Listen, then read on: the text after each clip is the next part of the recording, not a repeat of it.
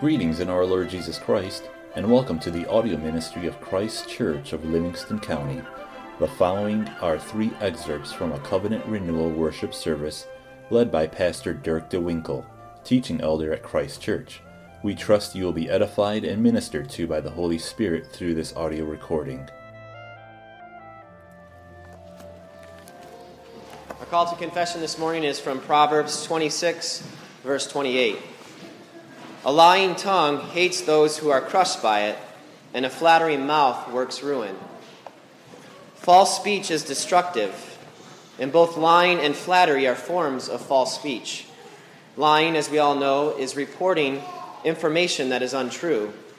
Flattery is deceptive praise that is used to manip- manipulate the one that is being flattered. This morning's proverb reminds us that both lying and flattery are destructive because they come from hatred and hatred is always destructive. Therefore, false speaking is never a benign thing. When we lie, we are expressing a form of hatred and acting in a way that is against God and against His purposes. We are His people and members of His body. His purpose for His body is growth and maturity. False speech opposes this purpose. False speech, then, has no place in the church but as Christians, as members of Christ's body, it is not enough just to avoid lying or to keep from flattery. It is important not to do the wrong, but at the same time, we must be pursuing the right. There is no neutral ground in the Christian life. For example, we are told to put off the old man and put on the new. We do not stop after doing away with the old. We then adore the new, adorn the new man, created according to God in true righteousness and holiness.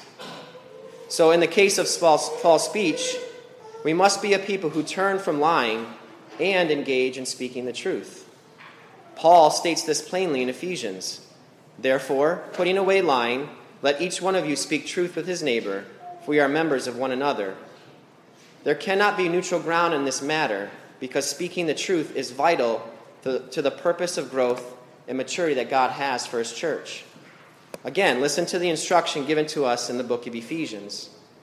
And he himself gave some to be apostles, some prophets, some evangelists, and some pastors and teachers for the equipping of the saints, for the work of ministry, for the edifying of the body of Christ, till we all come to unity of the faith and of the knowledge of the Son of God, to a perfect man, to the measure of stature of the fullness of Christ.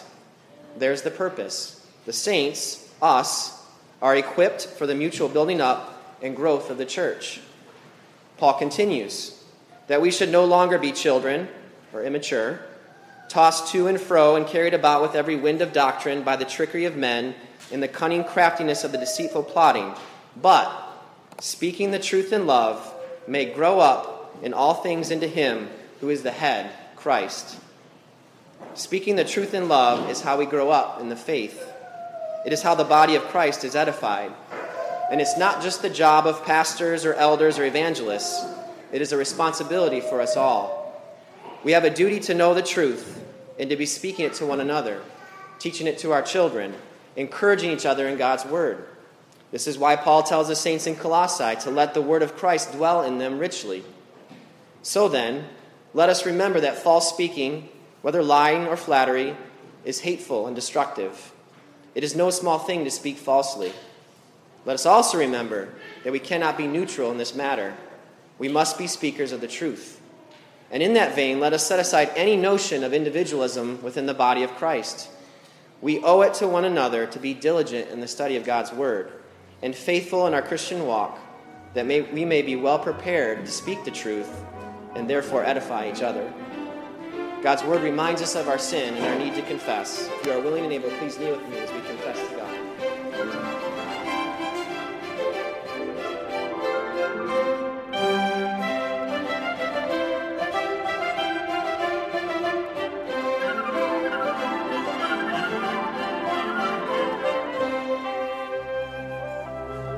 Father in heaven, we ask that you would quiet our spirits, our souls, and our hearts before you. We pray that you will open our minds and our hearts to your teaching and your truth and your life. Pray that you would sanctify and consecrate us, purify us, make us holy. Father, we pray that your word would be effective and powerful to change us. That we would turn from our sin and repent of it. That we would embrace your gospel and cling to it. And that you would fill our hearts with a will to do what you call us to do. Father, we pray this in Jesus' name. Amen. Well, James, we have seen, is concerned with teaching us how to live well. He wants us to have wisdom. New Testament wisdom literature. And that means that we need to get our hearts right with God. That's the point of the wisdom that he speaks of in chapter 3, right at the heart of the book when he speaks of the wisdom that is from above, that is first pure, then peaceable, gentle, willing to yield, full of mercy and good fruits, without partiality and without hypocrisy. That's James' aim is to, is to instruct us in what that wisdom is. He makes the comparison with worldly wisdom and he says, This brings peace and life, that brings confusion, evil, and death. And since that section of James 3, James has been elaborating on it, explaining it to us. Um, we saw in a few, week, a few weeks ago in James 5, verses 7 to 11, he, James told us to be to patiently endure, to not grumble against one another, and to persevere because God is. And because he is, and because of who he is, there's both warning and blessing involved in patient endurance. The warning, the stick, is this God judges, literally. He says, Do not grumble. Why? Lest you be condemned. Behold, the judge is standing at the door. That's a stick, that's a warning. Verse 9. And there's a carrot, there's a blessing that, is, that we must patiently endure because God is good. You have seen the end intended by the Lord, that the Lord is very compassionate and merciful. That's a definition of what goodness is. God is kind, He's generous, He's compassionate and merciful. He lays down His life for us, He pours Himself out into us and for us and on our behalf. That is the God whom the Bible reveals to us. That is the God who reveals himself to us in his word. This patient endurance is manifested in integrity. Verse 12. Let your yes be yes and your no, no, lest you fall into judgment. We covered that last week.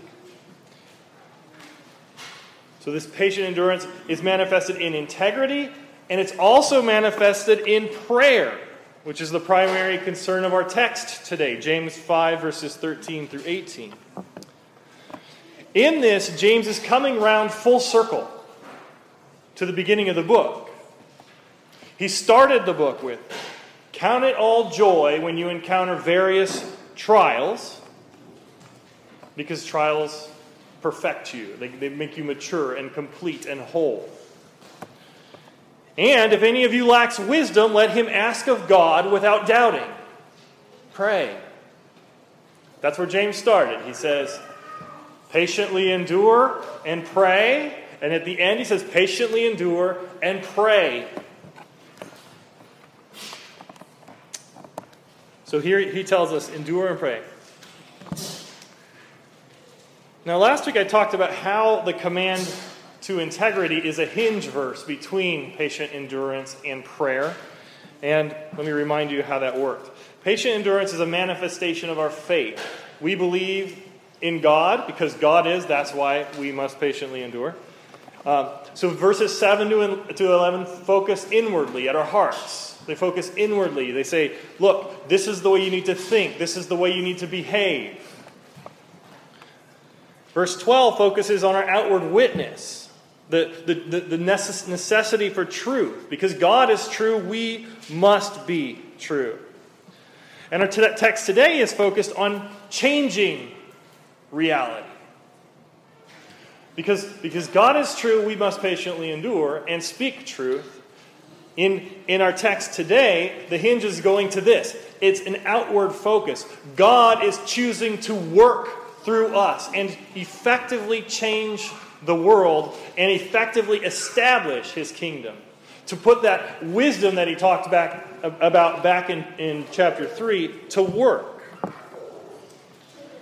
So God invites he commands us to participate in His work in the world. And therefore, our faith must have traction. That's why we're commanded to pray. Because faith without works is dead. That's why we're commanded to pray. Prayer, God's work, it reaches to all of our experience, from, from our good ones to our bad ones our best ones to our worst ones. It reaches to all of our problems. And God is powerful and effective in bringing life, healing, restoration, peace, joy, and hope. So let's begin with how God's work and his command to pray reaches to all of our experience. James opens this section with an exhortation to prayer and singing, suffering and cheerfulness held in check. James 5, verse 13. Is anyone among you suffering? Let him pray. Is anyone cheerful? Let him sing psalms. Now, again, this is not so much an abrupt change of topic.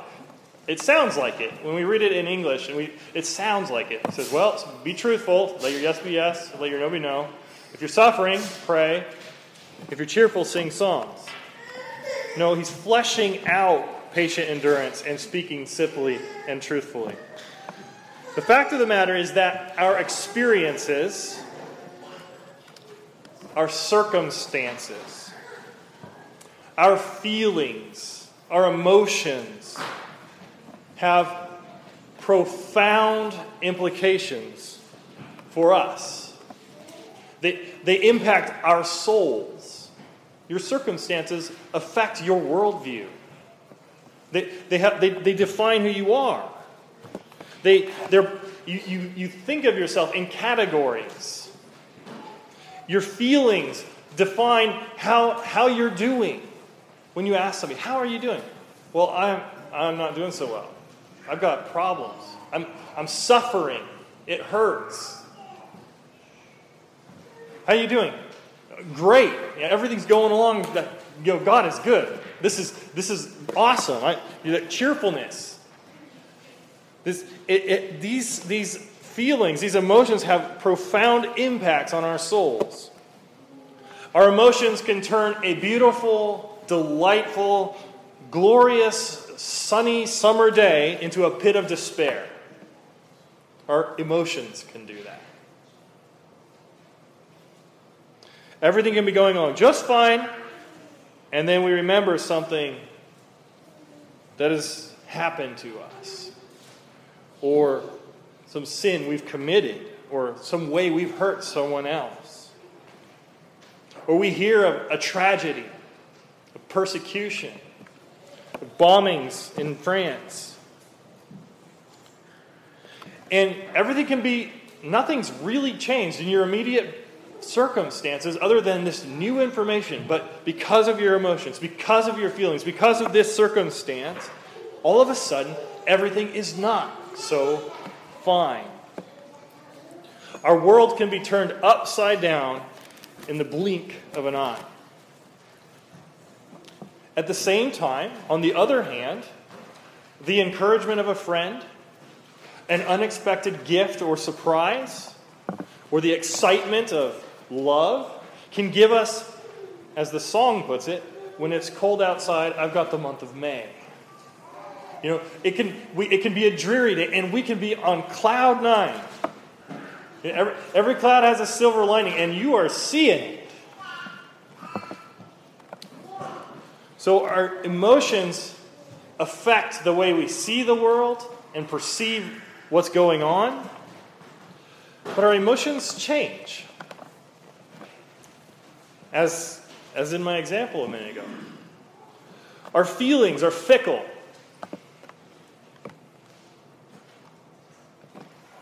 But that doesn't mean that they're nothing. It doesn't mean that they're not important. It doesn't mean that we must completely disregard them.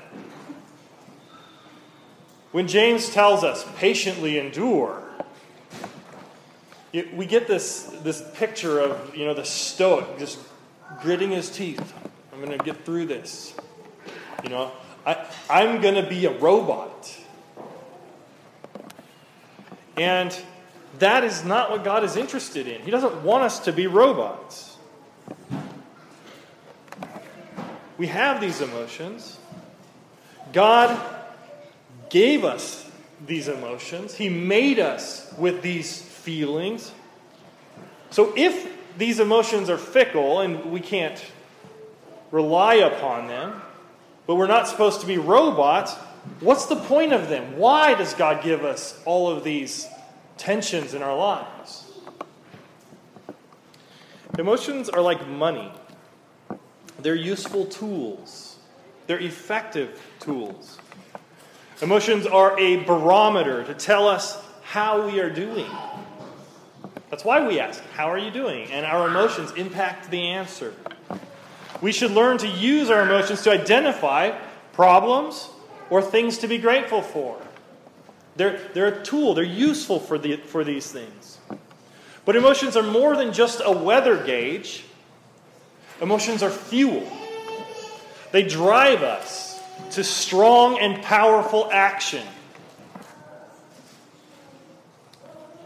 Thus, we should use them as catalysts to spur us on to greater faithfulness, greater praise, greater worship, greater fervency in our prayers.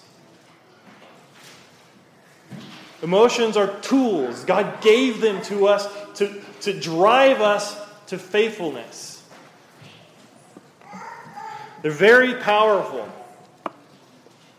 But also, just like money, emotions make terrible masters because they're fickle. You cannot be ruled by your emotions. That's the definition of a lack of self control. You must keep your emotions in check. You must control them. It doesn't mean bottle them up or get rid of them. But it, and that the Bible tells us to channel them into godly expressions, into faithful expressions. That's the point of this verse. From suffering to cheerfulness, which pretty much covers the whole gambit of our emotions, the dark to the light. And in both ends of the spectrum, James tells us to express our emotions in specific ways prayer for suffering and singing psalms for cheerfulness. We're never allowed autonomy. And this is important because our wicked hearts love autonomy. We love to try and control our own destiny. We love to stand on our own two feet and tell the world how we feel about it. Our wicked hearts love to clench on to the fuel and power of emotions to spur us on to great acts of pride, arrogance, and wickedness. And James says, no. Pray or sing psalms.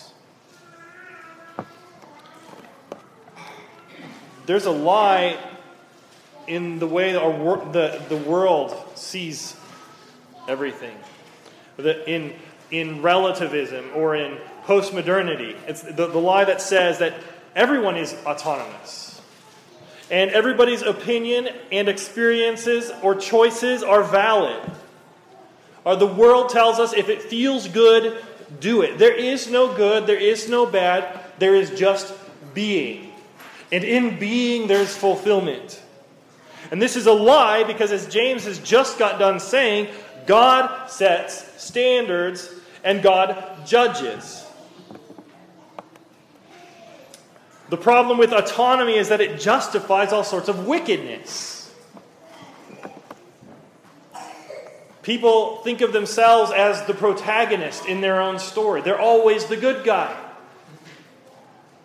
Or the victim in their own story. They're always the innocent party. And so we have this victimhood mentality that says, I am the persecuted one, therefore, whatever I do or I say is justified because I'm the one who hurts. And our society is filled with people who are walking around beating people up because they're the one who hurts. Because people don't look to God. They don't channel their emotions in godly ways. They don't hold themselves accountable for their own actions because, because they are the protagonist or the hero, they, because they're the victim, the one that's suffering in their own stories. But they're believing a lie in that autonomy or in that self proclaimed autonomy. James tells us what we are supposed to do if we're suffering. Are you suffering? Are you hurting? In most churches, probably most hands would go up if you asked that question. The definition of the Christian life is take up your cross and follow me. Where did Jesus go? To the cross. Where are we following him? Through a life of sacrifice. Are you suffering? Are you hurting? Then pray. Pray to God. Voice your frustration. Voice your anger. Voice your pain. Voice your confusion to Him. Express it to Him. Because ultimately, He is the only one who can change your circumstances. He's the only one who can heal you, He's the only one who can fix your problems. It's in His hands. Nobody else can do it. They, nobody can counteract what God is doing. Pray. All sinful responses to our emotions, outbursts of wrath, evil speaking, wars and fights, lusts and greed, adulteries, selfishness, and the list goes on and on and on. These all come from worldly wisdom and result in confusion and every evil thing. They hinder the gospel and they lie about the God of the Bible. Your God. Sin is never an answer to the problem. Uh, you can feel like doing all of that. I get that. Life stinks sometimes. It's really hard. Bad things happen. Bad circumstances occur. People really get hurt. People really get killed. But in suffering, we're supposed to turn to God, who is there. He's here. He's always been here. He's not going anywhere. He's here. And prayer is effective for bringing peace, healing, and salvation. And more on this in, in, in, in just a minute. But first, we need to cover cheerfulness. Are you suffering? Pray to God. Are you cheerful? Sing songs. Why does James have to cover this? I mean, we think if you're cheerful, there's not a problem, right? That's what we think. Everything's fine. That's why James has to cover this. God doesn't want us to be a bunch of annoying goody two shoes. It's not what this is about. It's not like you have to be the, the super annoying Christian, like quoting Bible verses at everybody and singing psalms. And Jesus talks about that. You know, the guy who cheerfully greets his neighbor early in the morning? Yeah. That's what the Bible, the Bible talks about that. It's not about that. It's about this. We must remember and praise God for the good things He gives to us. Are you cheerful? That's great. That's a blessing from God. That He's given you whatever it is you've got, and He's given you the power to enjoy it. That's, we covered this in Ecclesiastes. That's a gift from God. Are you cheerful? Sing praise to God. And we must do this because we have a sinful temptation in that state to forget God. Everything's going along fine. We could stand on our own two feet, right? Back to that autonomy problem. We, we want to just stand on our own feet, go our merry way. That's not faithfulness. It doesn't display the love of God or faith in Him. It just shows somebody who is kind of full of himself and going along his merry way. We need to harness our emotions and express them in godly ways. James develops this command to pray in the next few verses. Specifically, he's talking about sickness and prayer. Verse 14. Is anyone among you sick? Let him call for the elders of the church and let them pray over him, anointing him with oil in the name of the Lord. One of the first steps to healing is the identification of need. Right? Is anyone among you sick? That's the first step saying, Hey, I'm sick. Hey, I have a problem. I need help. One of the first steps to healing is the identification of need. Jesus told the Pharisees that he came to save the lost and the ailing because the, the, the well have no need of a physician. This means that there's a necessary element of humility in the path toward healing, a recognition that I need help. I don't have the answers. I can't fix myself. I can't heal myself. I need Jesus. I need the, the body of Christ. I need the elders, the church to come pray for me. The answer lies outside of you. There's also a recognition of the covenantal nature of faith and the power of the gospel. God saves us into a body, into a community, into the church. When we're baptized, we're baptized into Christ, we're, baptized into a body. There's no autonomy here. We're not individual free agents floating around within the church. No, we're all tied together in Christ. In our baptisms, in, in the Lord's Supper, in our lives, and in our inner relationships with one another, we depend upon one another.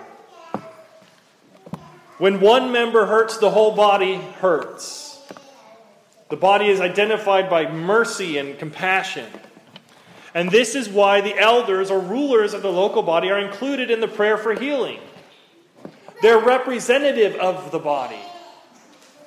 Their presence is representative of the whole body, participating and praying for health and healing and forgiveness. Remember that in the parable of the lame man who was lowered through the roof? It's not a parable, it's a story. Remember the lame man was, was lowered through the roof by his four friends? And, and Jesus was in the packed house. They couldn't get in the door, so they climbed up on the roof and took the tiles off and lowered him through. Jesus healed him and he forgave his sins. Not in that order. First, he forgave his sins, and then he healed him. But on what basis?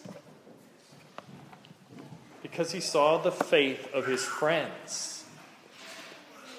When Jesus saw the faith of his friends, he said to the man, Your sins are forgiven you. His friend's faith forgave his sins. His friend's faith enabled him to get up and walk. We are tied to one another. We live in a body, in a community a church. We must depend on one another. So don't be afraid to call out for help when you need it. Practice that humility. Next, we see the prayer of the elders and the anointing with oil. And this is historically a challenging verse. What does that mean? What was going on there? What is the oil all about? The Roman Catholic Church has, takes it as justification for their sacrament of extreme unction, which they perform on people's deathbeds. It's a blessing and it's a, and, and a washing away of sins as they enter into the next life. Some have tried to explain this as well, it was first century medicinal application. It was, it was just, that was what they called medicine back then. So it doesn't really apply to us.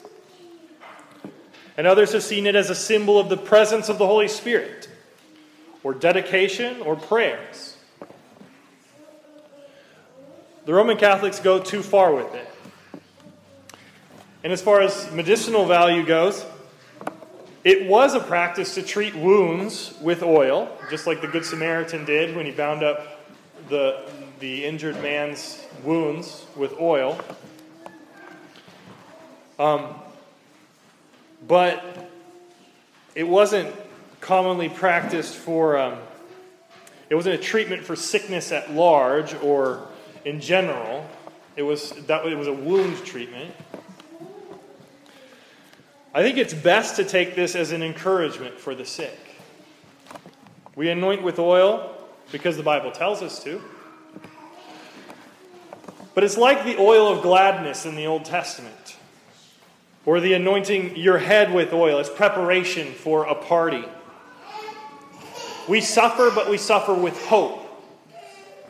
We don't suffer in despair. Um, it's also a, a, bit of a special identification or a, a dedication of the individual for the purpose of prayer, for healing. That's what it means to be anointed in the name of the Lord. He, that's that's the, the terminology James uses. Anoint him with oil in the name of the Lord. It's, it's, a, it's a sanctification or a, a dedication ceremony. It objectively symbolizes the attention of the church of the elders, as well as the prayers offered up for the believer who's being prayed for. And it would also have been an encouragement for them after the, the elders left. Did that really happen? Oh, yeah, I've still got oil on my head. A, a reminder of God's grace, God's goodness for them in their place.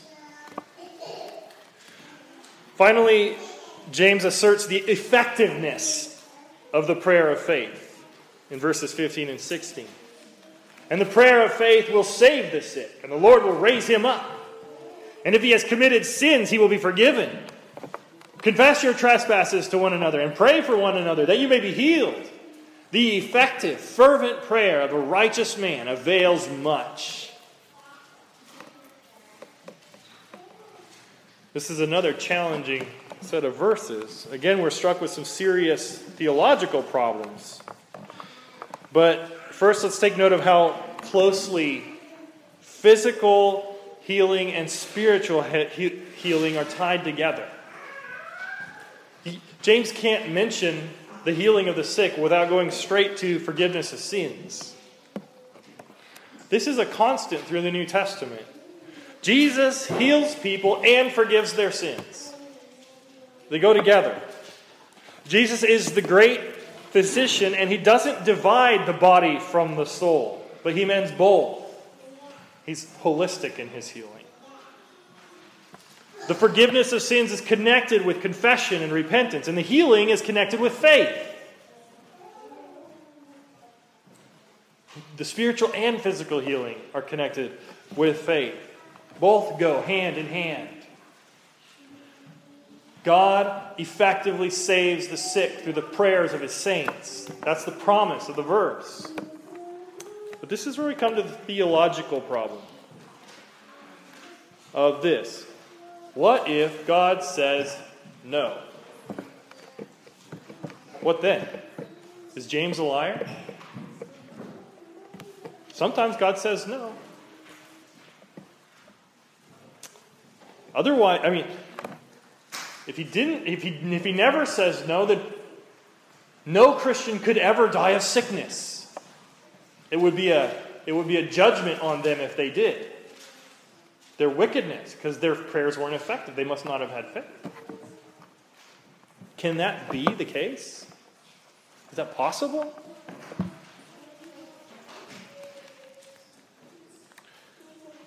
Or are, are, they, are they harboring secret sin? They're not confessing? Is that why they're not being healed? For the answer to this, we need to go to a few examples of how this works in the Bible. We are not to judge who sinned, it's not our place. Remember the blind man, about whom the apostles asked whose sin is responsible for his blindness, this man or his parents? And Jesus answered and said, Neither. His infirmity was for the sake of displaying the gospel's glory. That's why he had blindness, is so that Jesus could heal him and God's name could be magnified. What about all the prayers of his parents and that blind man his whole life growing up? They weren't ineffectual because he didn't because of sin. Jesus says he wasn't guilty of sin. That's not why this, this is.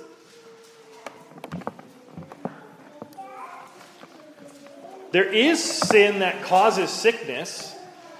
Paul says to the Corinthians that sin was a cause of sickness and death in their churches. 1 Corinthians 11 30.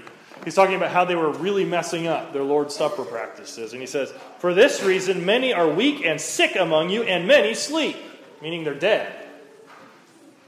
Sin can bring sickness.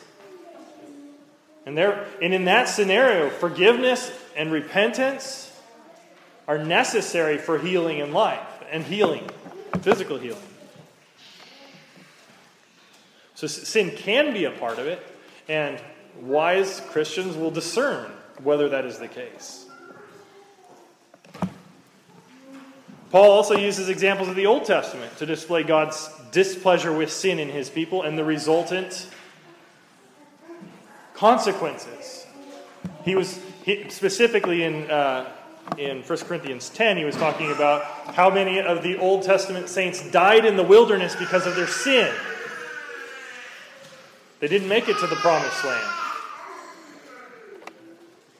If you go back and read those stories, just time and again they were struck with plague and, and, and, and disaster because of their sin. So, yes, it, it can be connected to that, but it's not necessarily. But we see Christian saints pray to God asking for relief, and it's denied them. Paul himself was denied healing. God said no to him. 2 Corinthians 12, verses 7 to 10. This is Paul. Unless I should be exalted above measure by the abundance of the revelations, a thorn in the flesh was given to me, a messenger of Satan to buffet me, lest I be exalted above measure. Concerning this thing, I pleaded with the Lord three times that it might depart from me. Did Paul not have faith? Of course he had faith. And he said to me, My grace is sufficient for you, for my strength is made perfect in weakness.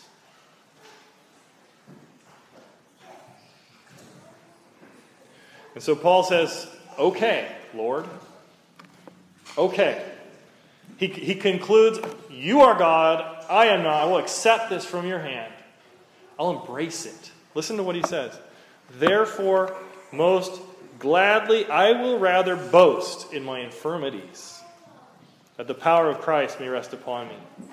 Therefore, I take pleasure in infirmities, in, in, in reproaches, in needs, in persecutions, in distresses, for Christ's sake. For when I am weak, then I am strong.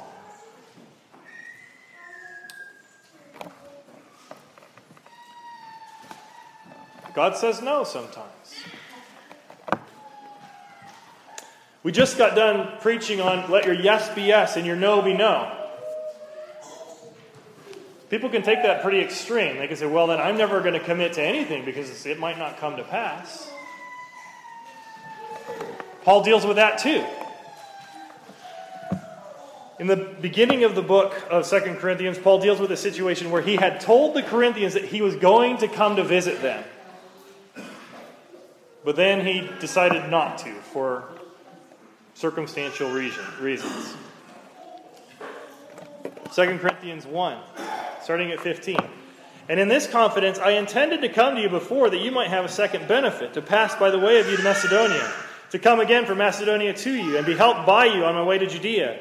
Therefore, when I was planning this, did I do it lightly Or the things I plan, do I plan according to the flesh, that with me there should be yes, yes, and no, no?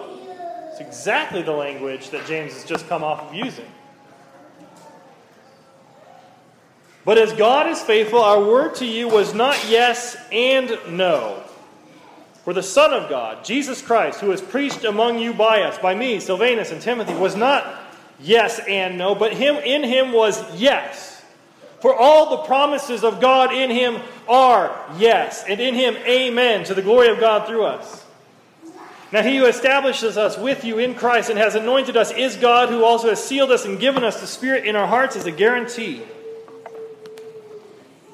So he's just got done saying, I intended to come to you. I told you I was going to come to you.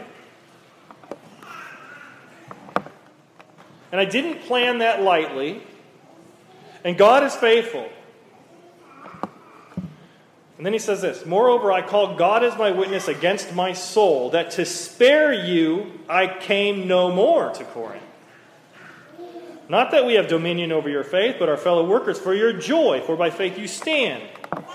But I determined this within myself, that I would not come again to you in sorrow. For if I make you sorrowful, then who is he who makes me glad but the one who is made sorrowful by me? Paul says, I had a harsh word for you, and I was coming to give it to you, and I decided not to because I don't want to make you sorrowful.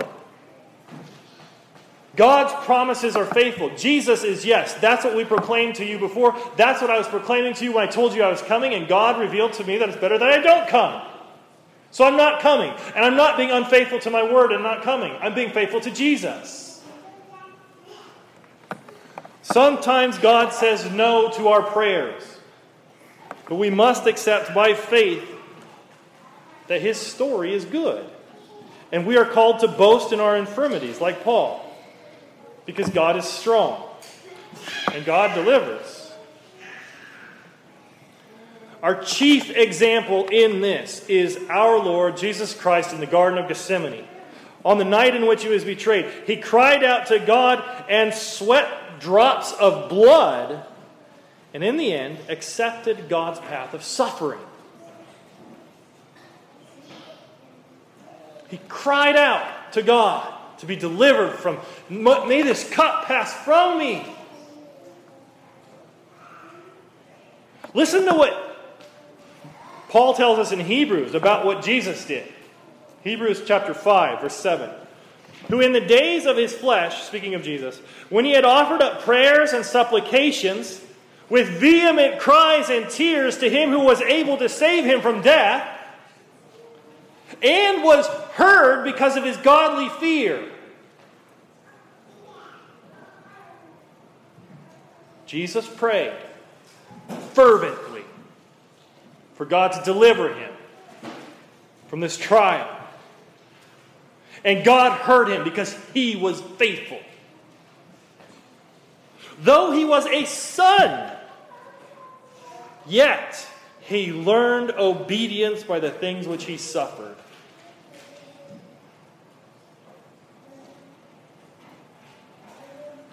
And having been perfected, he became the author of eternal salvation to all who obey him. Count it all joy, my brethren, when you encounter various trials, because they make you perfect, just like Jesus' sufferings perfected him and brought salvation to the world. Paul gives us a glimpse behind the curtain of how all this works in Philippians 2. He tells us Jesus came in order to be humiliated.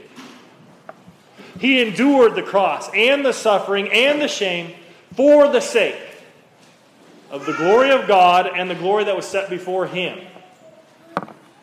For our sakes. But he didn't want to go through it. He prayed for deliverance, and God said no. All this goes to show us that sometimes, frequently, God heals and saves. Frequently, God answers our prayers and saves the sick. It's exactly what we saw with Truman a few years ago. We prayed for him and God healed him. It's miraculous. You see him walking around, he's It's normal. It's beautiful, glorious. You praise God.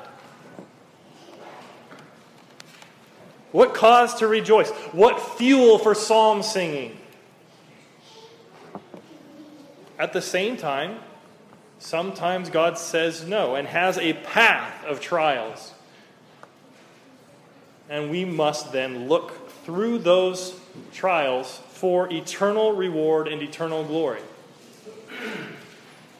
Regardless of your circumstances or situation, you must turn to God in prayer. But this is not futile or pointless.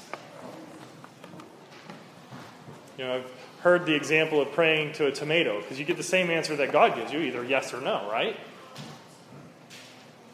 It's an atheistic argument or an agnostic argument. I prayed to the tomato and I got it. The tomato gave it to me. I didn't get it. The tomato said no. How's that? How's your God any better than the tomato?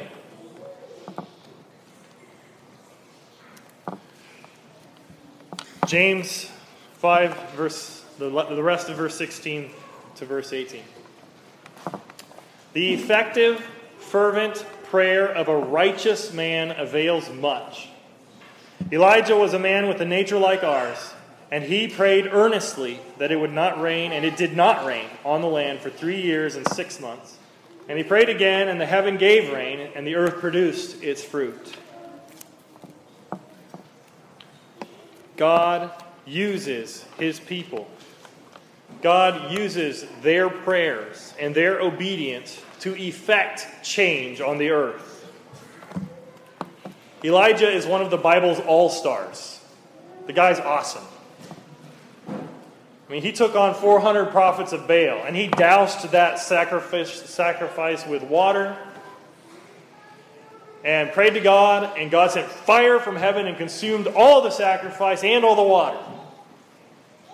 And he led God's people in, as, as an army to destroy the prophets of, of Baal. Elisha was his, his, his understudy. And Elisha's pretty awesome too. Elisha watched Elijah go up into heaven in a chariot of fire. Both Elijah and Elisha separated the waters of the Jordan so they could walk through on dry land.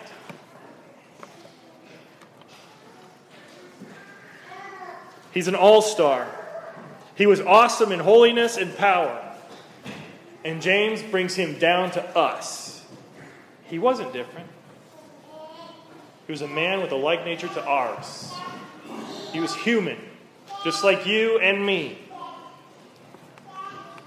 He was earnest and fervent in his prayer. And God used him mightily to accomplish his will and to establish his witness in the earth. What James doesn't remind us uh, is, is what happened immediately after God destroyed the prophets of Baal on Mount Carmel. Well, he does. Immediately after that, he got down on his knees and prayed for rain. And God sent rain on the dry earth that was on drought for three and a half years. And immediately after that, Elijah ran. And he ran into the wilderness. And he despaired. He was a man with a like nature to ours. He cried out to God, Just kill me now. Why do you let me live? Wicked Queen Jezebel's trying to kill me now. nobody else. I'm here all alone. He prayed. He cried out to God. And God answered him with comfort and with encouragement. He says, I have reserved unto myself 7,000 men who have not bowed the knee to Baal. He showed himself to Elijah. He came in the whirlwind and the fire and the earthquake, and he was in the still small voice. Our lives are full of ups and downs, emotional highs and lows. We're prone to both pride and despair. But our God is the God who loves us and saves us, who stoops down to us where we are at, and He wants to share in our lives, in our burdens. He wants to bring and establish His life in us, through us, and around us. He cares about you individually, every single one of you. He wants your heart. He wants your soul. He wants to encourage you. He wants to build you up. He wants to shore you up. He wants to strengthen you. He wants to give you hope. He wants to show you His love. All He asks is that we ask for it.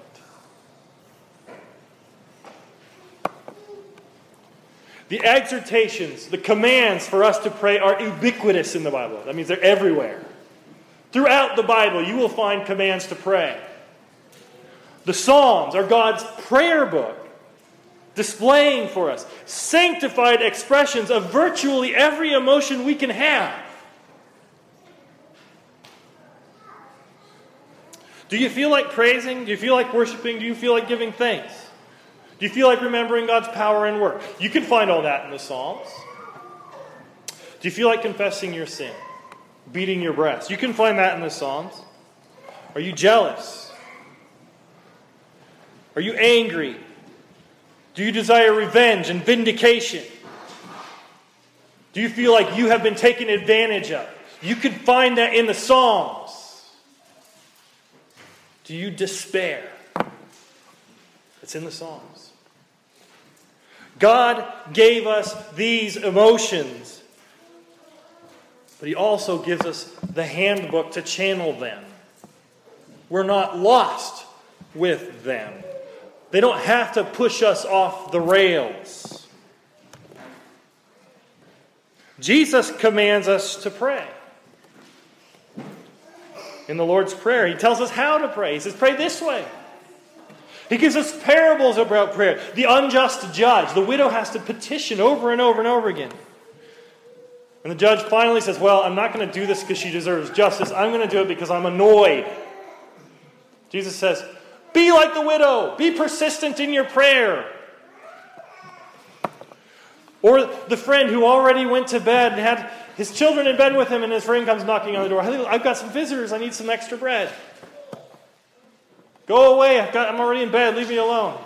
He won't come down because he's his friend, but he will come down because he's persistent. Jesus says, Be like the persistent guy. Pray. Because God's not like the unjust judge, and God's not like the friend who's uh, busy, preoccupied. God cares. If a son asks his father for bread, does he give him a stone? If a son asks his father for fish, does he give him a scorpion? No! And our Heavenly Father is holy and perfect and good and merciful and kind. Pray. We even have Jesus' own prayers recorded for us. The whole chapter of John 17 is Jesus praying. Jesus, and it's glorious how Jesus prays. He prays for you and for me. In faith and hope. Paul tells us that he prayed always in all his prayers for all his beloved disciples. Every one of them he was writing to. I make mention of you always in all my prayers. Pretty much across the board, he's telling them that in his epistles. We serve a personal and a relational God. That's why we pray to him. We, we're supposed to have a relationship with him, talk to him. If we want his healing, his instruction, his comfort, his blessing, if we crave and need his hope and his security, we must ask for it. And I leave you with an exhortation from the end of 1 Thessalonians. Pray without ceasing. In everything, give thanks, for this is the will of God in Christ Jesus for you. In the name of the Father, the Son, and the Holy Ghost, let us pray. Father, we come before you. And we pray to you and we ask you to fill us with your life.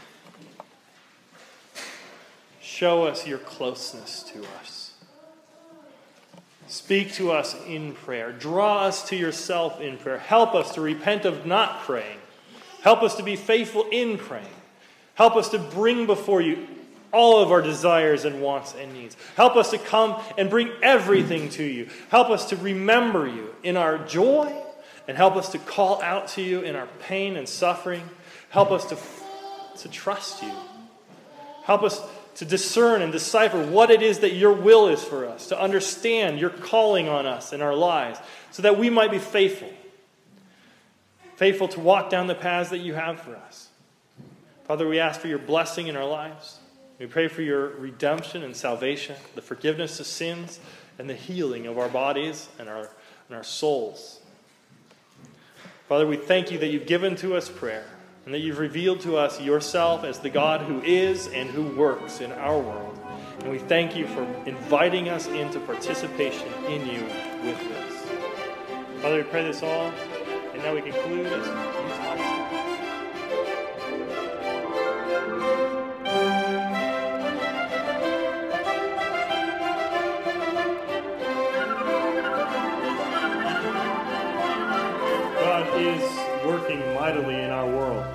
He does control all things, and He does ordain what comes to pass. But He's revealed Himself as both personal and intimately interested in us. He wants our peace and our fulfillment. He desires unity and restoration. He suffered so that we can have that peace. He comes to change our reality, and He changes us through prayer. He changes us through worship, and He changes us through faith. He gives us food and He gives us strength, both physically and spiritually, to endure and to accomplish the work that He has for us. In obedience and submission, we find life and hope and joy. Trust Him, for no one else has life. No one else can deliver. Rest in Him believe in his truth, and receive his love and comfort, which are all symbolized and sealed for us in this bread and wine through faith and the work of his Spirit. When we come to this table, we celebrate our Lord, the one whom we are baptized into. When we eat the bread and drink the wine, we confess that we are sinners and we have no hope except in Jesus Christ and his blood shed for us. And that he alone can save us. That is our confession. Christ's body, broken for us. Let us pray. Thank you for listening to these excerpts from the worship service of Christ Church of Livingston County. If you would like further information about anything in these messages, the Bible, about Christ Church of Livingston County, or wish to make any other related inquiry, please feel free to contact Pastor Dirk DeWinkle through our website, christkirkmi.com. That's C H R I S T K I R K M I.com. Again, thank you and blessings.